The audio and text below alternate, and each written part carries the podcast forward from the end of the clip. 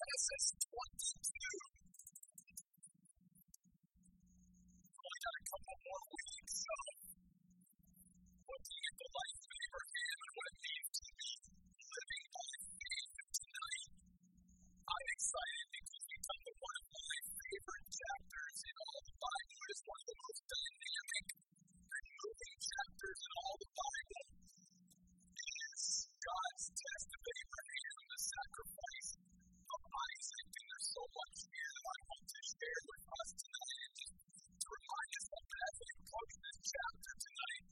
there's something